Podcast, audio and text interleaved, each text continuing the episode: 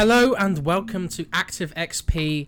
It's kind of like the short summary show that's a spin-off of Active Quest. That's about 10 or 15 minutes long, and basically we want to talk to you about Deliver Us the Moon. You know, just give us a brief review of it, so you get an idea of what it's like, what the game's like, and I don't know, just if it's worth buying. So today I have with me Joseph Yaden. Hello, Chris. How's it going? I'm doing amazing. Why don't you tell everybody your name? Yeah, my name is Chris Penwell. I forgot to introduce myself, apparently. That's okay. And yeah, like I'm looking forward to doing this review with you. I know we had a few setbacks here and there. I wish we got this out sooner, but I think this is going to be a good episode. Yeah, I do too. And I mean, obviously the scheduling has been complicated, and then I ran into an issue with this game that I'm sure we'll talk about. Yeah, it kind of set us back a bit. Yeah. But yeah, this is a cool little game. So let's see. I've got some information pulled up here. Developer is Keoken. Is that how you say it? Keoken? Keoken? Yeah. Keoken Interactive. Mm-hmm. And publishers Wired. We received a review copy from them. Thank you very much. Wired Productions, yes. So yeah, let's give the overall premise of this game. How would you like elevator pitch this game, Chris? So basically, in this game, you're in like this dystopian Earth, and we've had to resort to microwaves as power, and basically fossil fuels have died out, and we've had to resort to this power. But later on, in our future, the moon base that was providing the power to the Earth died out. Like, and people don't know what the hell happened to this moon base, and they don't have the resources to send something over to the moon to get it done, or it's too dangerous, I think I remember. So your task is to bring back the moon base and get it back in power at Earth's greatest need of it. I hope that's a good summary of it. Hence the name Deliver Us the Moon. Exactly. Yeah, it's a clever title. Yeah.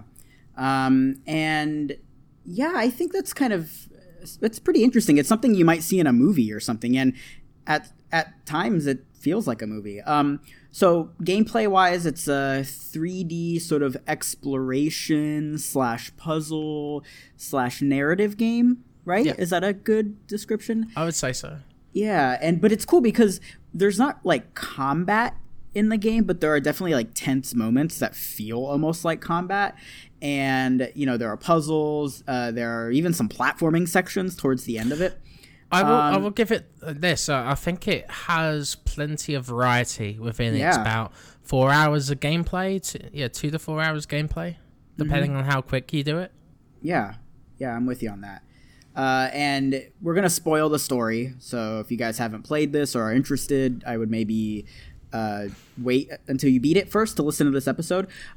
So story-wise, it's at times pretty ambiguous, but then there are these little, how would you describe them? They're these little like flashbacks almost that you can interact with and see like what happened in the past, and that's sort of where you get the most of your exposition. And I don't know how you feel about this, but I kind of felt like a lot of that was like almost too much information. Like, it was like, you know, we need to move the story along, so here is all of this information given to you very clearly. And I would have liked to have seen it come across a little bit more ambiguous. What did you make of those little segments? I do think the first half is just not that interesting at all in terms of story progression within these segments, these memories. Yeah. But in the second half, it gets way more interesting. I'm getting more invested in the characters and what's going on with the moon base and all that. So honestly, to me, I think the second half of the game is way better than the first. And I think if you're playing this like 2 hours and you're stuck on the puzzle, you're likely just to drop it, because like, what's the incentive, you know? Mm-hmm. I think that's this game's biggest one of the game's biggest problems is it doesn't provide an interesting story at the beginning, but then suddenly it's like, oh my god, shit is happening. Yeah, I almost wish they would like leave a little bit of breadcrumbs throughout the beginning to sort of keep you invested, because I'm with you on that. If you're somebody who like feels that story is very important and that's one of the driving forces to get you through a game, yes, you're absolutely right. As for me, who's somebody who is more focused on gameplay and sort of maybe like environmental storytelling, I was fine with the opening act, but I'm with you that when it comes to those little flashback segments, the back half is definitely way more interesting. And there's actually a section towards the end when like you think a character dies, and that was like so well done. I think like the acting's that was really good from most of the from the main cast. I'd say I was surprised. I was like, damn, I'm actually getting emotionally attached to this. Right. You know. Yeah. So let's talk about some of the puzzles, because I know you mentioned before that some of them are pretty frustrating to you. I thought there were a handful of them that were really clever and really well done. Same. But that one in particular, sort of towards the middle of the game where how would you even describe that? You have to grab these like tube things and you have to bypass these electrical force fields. And like, it's just not very precise, and it's kind of floaty, and so you run into it and then you die pretty quickly, you know, so you have to keep restarting. What was your take on the game's puzzles overall? Here's the thing, I think once again the second half was way better than the first, because with the first half it gives you a bunch of jargon, like space jargon, that you have no idea what it's talking about, and it seems unclear what to do next. Like, do I check the machine? Do I check for like a power supply to put into this machine? You know, like it's a bit. It was a bit frustrating for me, and like I really like the gimmick of being able to travel in first person with zero gravity.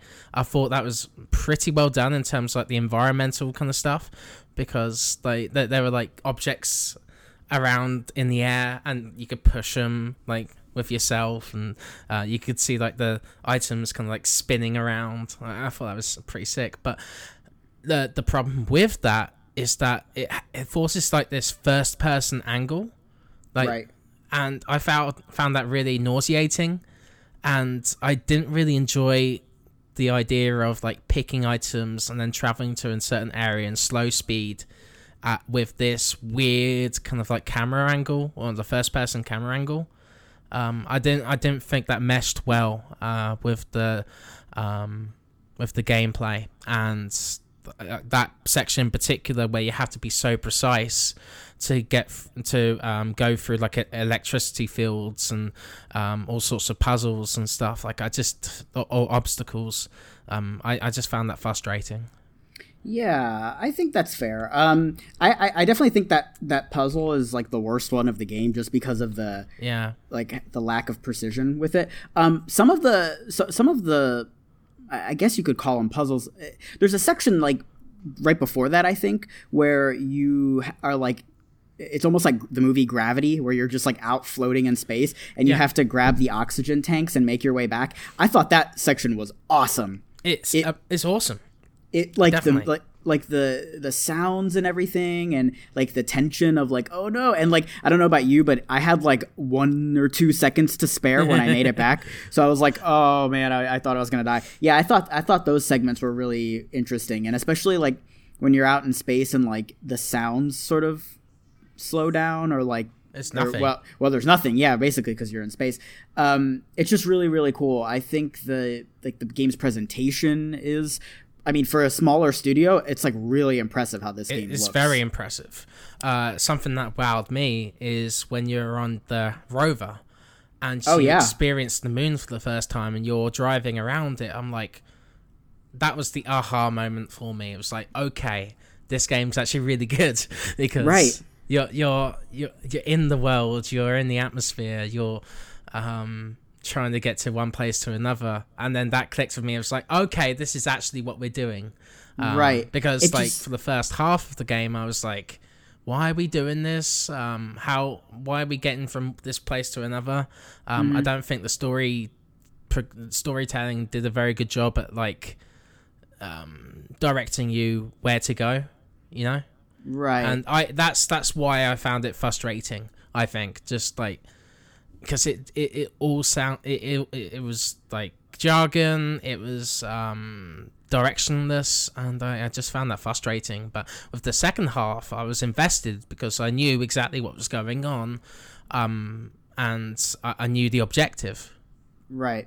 I almost wish that, like, you know, with this being such a short game, they don't have that much time to get everything done that it needs to. And to your point of that, you know, in the first half, it almost feels like it's maybe not wasted, but the time could have been spent more effectively.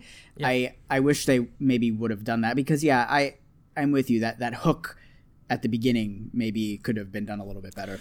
I do love the launch though of the spaceship, the rocket. So let's talk about that. Yeah, that was amazing. When you're launching, like, so after the first segment of the game, like before the title hits, you know, there's this segment where you have to like turn on all the buttons in the in the spaceship. And I know that sounds like mundane and not interesting at all, but they're like minor puzzles slightly, where you have to like time it just right when you turn on the button, and you have to like flip the right buttons on, and it's all done from first person perspective. And you're like, dude, I'm an astronaut. I am an astronaut right now. Like, I felt like a kid while I was doing that. Yeah. I was like, ooh, buttons. Yeah. So like from a mechanical point of view and from like a presentation point of view, I thought that section hooked me, but I still didn't really know what the story was, you know? Yeah. And if you're somebody who cares about narrative, it's really important for a narrative to grab you right away. Like, you know, so like The Last of Us, like I hate to compare everything to The Last of Us, but you know, in The Last of Us, like within the first 20 minutes of the game, you are hooked, you know? Yeah. And in this, it's like a little bit more ambiguous. It took a long time. Yeah. Now, let's talk about the game's, or what I think is the game's biggest issue, and that is its technical problems. Yeah, it's have quite a few of those. Yeah. So pretty much when you load into a new area, whether it's just like behind a door or, you know, traveling from point A to point B, where there's like a cutscene in between, it pretty much anything where like the game is loading, where it's loading up a new area, it chugs, and it's like it chugs like for an uncomfortable amount of time. At certain instances, like it'll just like freeze, and at times I was like, did my game just like crash? And then you wait, oh okay, and then it comes back on, oh okay, here we go. So tell me about your thoughts on the game's technical problems. Yeah, that definitely was a big oof to me. Whenever like the game kind of freezes for a second, because think about it, like you're floating in, like for example, this section of the game where you're floating in midair with zero gravity, right? Like your brain thinks, okay, your character's gonna be moving forward, right? Because the whole inertia of it, right? Right. But it freezes, and it instantly makes me nauseous. Oh, like it's like jittery. Yeah. I'm like, it's like VR, but I can't imagine this game in VR. But yeah, and yeah, like just and sometimes like certain textures might look weird, that kind of thing. It's all just like technical stuff that I feel like if this game had a little bit more time, because it came out in September of 2018 on PC, and then it just recently released for consoles.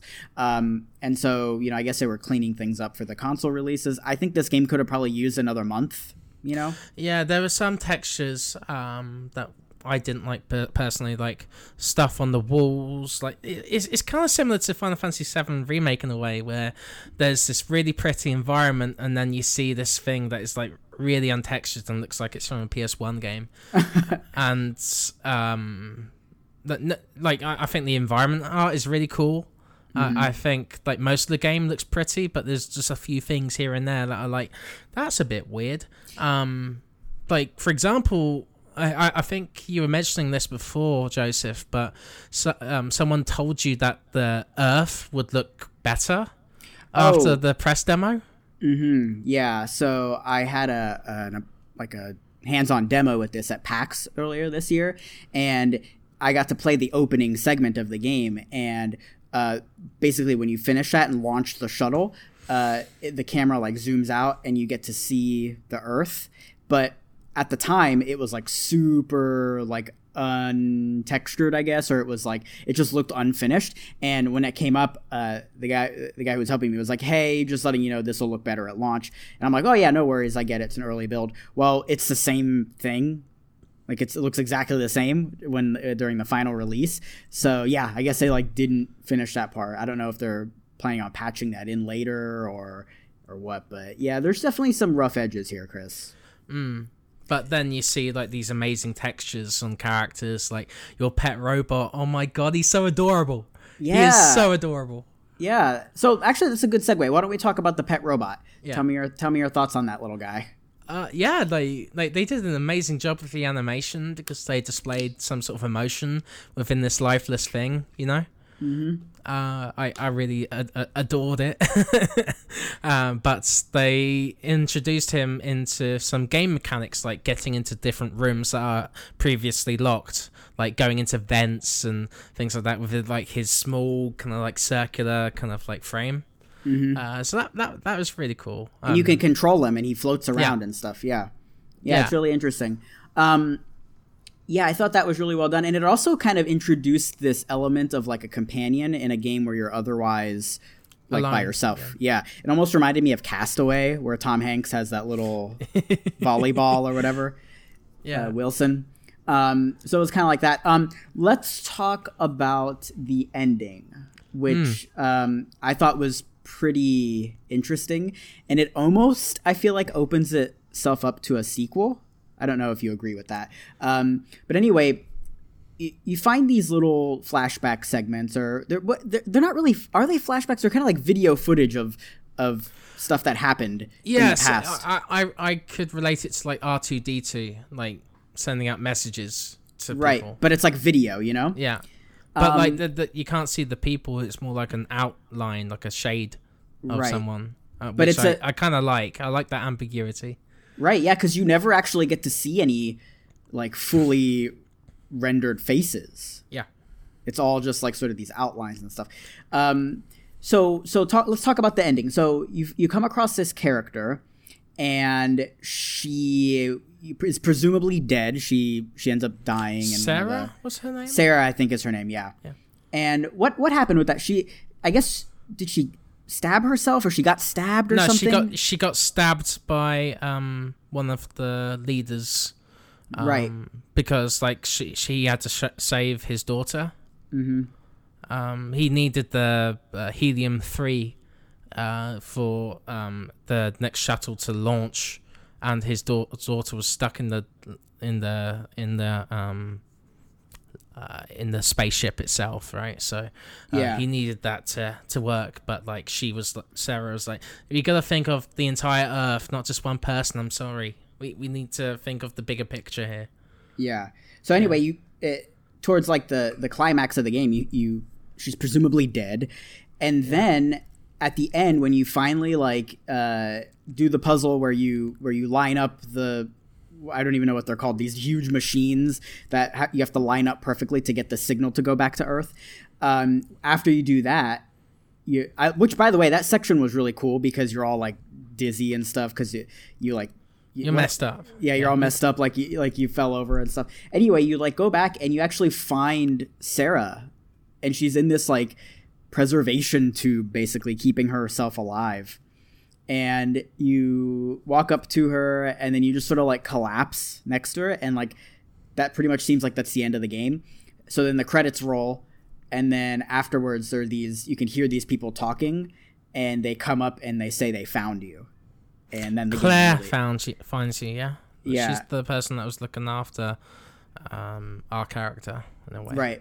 Yeah, which I thought that ending was really cool. It felt like a movie, you know? I could picture a movie doing that. And I was emotional. I was like, damn, I'm invested. And like the music when your character like sends the signal back to Earth and it swells up, and like you see that you did it, you know? And then on top of that, the section with Sarah at the end, it was just, I thought it was really cool, and it was a great way to end this short little game here. Mm. So the one thing I wanted to mention, going back to like the technical problems, I ran into this game-breaking bug basically, and I feel like it's kind of rare because I looked up online and I didn't see any mention of this. So this might have just been like a little isolated incident, but basically what had happened to me was I got trapped on the subway. There's a section where you have to get the subway back up and running to get from point A to point B, basically. And once the subway or monorail, whatever, it's like a train, once it stops at the section where you're supposed to get off, you're supposed to just get right off the subway and just continue throughout the mission. Well, for me, the door wouldn't open, and I thought there was something I had to do to get it to open. And I looked up videos online, and it turns out that it's actually just supposed to be open. So yeah. I couldn't progress through the game. And luckily, the developer gave us a tip to just restart the level from the main menu, and that totally worked. So if anybody has any game-breaking bugs where you can't progress, restarting the level seems to do the trick. So just keep that in mind. But anyway, that's why we're a little bit late on this episode, because our original scheduled date to record this was 2 weeks ago or something. Was 2 weeks ago, and that's the only time we had time to do this. And then we ended up having to push back the date to record this episode because none of us had finished it, and so yeah. That's why we're a little bit late, but that's the gist of this game. Chris, any overall general thoughts you wanted to give before we say goodbye for right now? Yeah, well, two things I want to mention is that Noah Klopp, she's the voice actor of Sarah Baker. I think she did an amazing job. Oh, okay, yeah. Because absolutely. To me, I think the voice acting is super important in a game like this, because you don't see the faces, you can't animate them as well as a typical game, right? So the voices have to be stellar, and Nola did it. She was amazing in it, and she was the pivot of the story, her character. Right. So, good job to her. Yeah. Here's the thing, I struggle with puzzle games sometimes. So for me, because of the jargon and the lack of direction, I've had to check YouTube videos multiple times during this playthrough, and I feel like that shouldn't be happening, ? Yeah. So I just wanted to put that out there. I think with the next game, or Deliver Us the Moon 2, they should try to be more careful with the jargon and be a bit more specific. Mm-hmm. And what do you think of that? Do you think there will be a sequel to this? It feels like it's unresolved, doesn't it? Kind of. It still feels like there's more to tell. Because there's only one helium-3 canister that's only going to last so long. Yeah, that's true. Well, I feel like if it did end right here, that'd be fine. It's definitely not we're what the fuck was that? I'm not clamoring for it, but yeah, there's some intriguing factors outward. Where did those people go? Mm-hmm. Exactly. Mm-hmm. I'd like a game about that. How did they survive? How did they get out of the moon? Get off the moon and find new civilization? That's definitely a game they could do. Them setting up a new world or new place. I think there's definitely room for more stories to tell here, and I actually hope another game comes out in this series, if it is going to be a series, and hopefully this game has sold well enough to give them a little bit of a bigger budget, and if there is a new entry, to maybe focus on those technical problems, because I think you and I disagree a little bit on the puzzle aspects. I didn't mind the majority of the puzzles, other than that one. I loved the puzzles in the second part. Yeah. That's because they were easy to understand, and I was like, oh, okay, yeah, I didn't check this area before, so I'll just go there. Yeah, and especially, I liked there was one puzzle where you had to switch the canisters around, and I thought that was really fun. I was like, oh yeah, I figured that out, awesome. And that's the best part of a puzzle game, where you feel satisfied that you've finished the puzzle or figured something out. Mm-hmm. And I really especially like the driving sequences as well. Yes. Where you've got that rover thing. It almost reminded me of the Mako from Mass Effect. There's a lot of games that you sort of think of when you play this. Obviously Dead Space for me is the first thing that comes to mind. It's not scary like Dead Space. Horror, no. But in terms of the presentation, where you're making your way through small corridors, and there's no HUD, so all the UI is on your character's suit. It's really cool, really well done. Oh yeah, the 2 minutes on the back of the suit. Yep, and you're and you can see it counting down. That was really cool. Yeah, so there's definitely inspiration's taken from a lot of games in this, and I overall I think it's really cool, and I think it's a great attempt, you know, especially with it being such a small studio. I think it's a good game.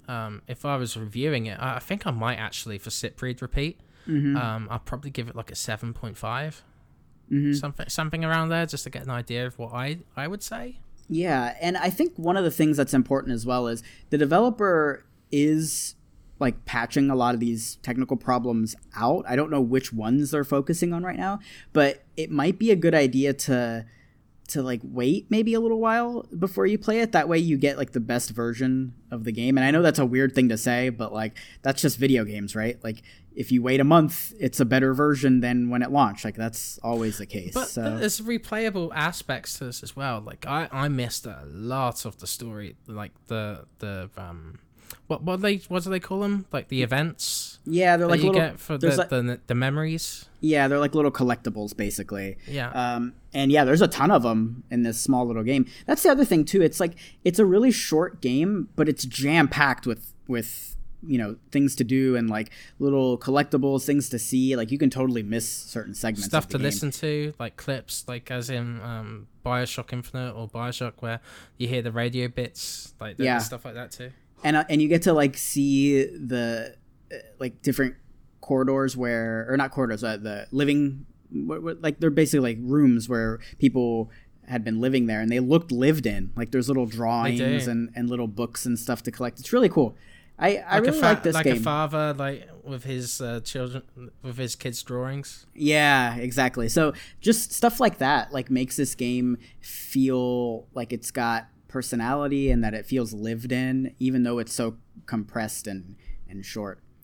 So yeah, I really like this game a lot. It's one of my favorite games this year, despite the technical problems. And yeah, I just hope that some of those technicalities get worked out a little bit here in the future. And then in terms of price, I think it's something like $20 or $25, and it's on Nintendo Switch, PS4, Xbox One, and PC. And what else? We reviewed the PS4 version, just to let you know. Yeah, we have it on PS4. I have a feeling the Switch version might not be as good, but that's just me speculating.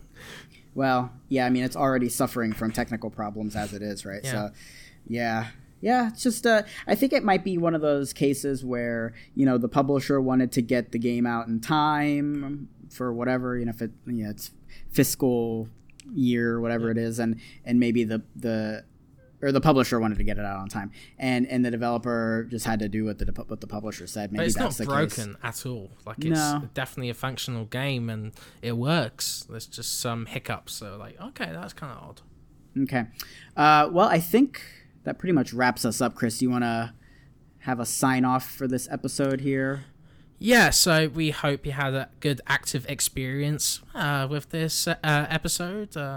Let us know what you think if you play Deliver Us the Moon on our Twitter at Active Quest Show.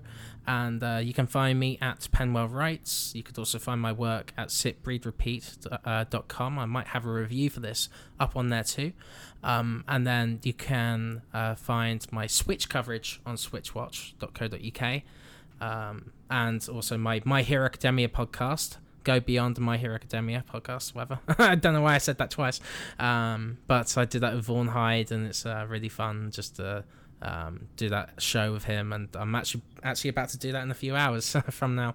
Oh, yeah. And also, I have an interview with the guy who's helping with the translation from the show.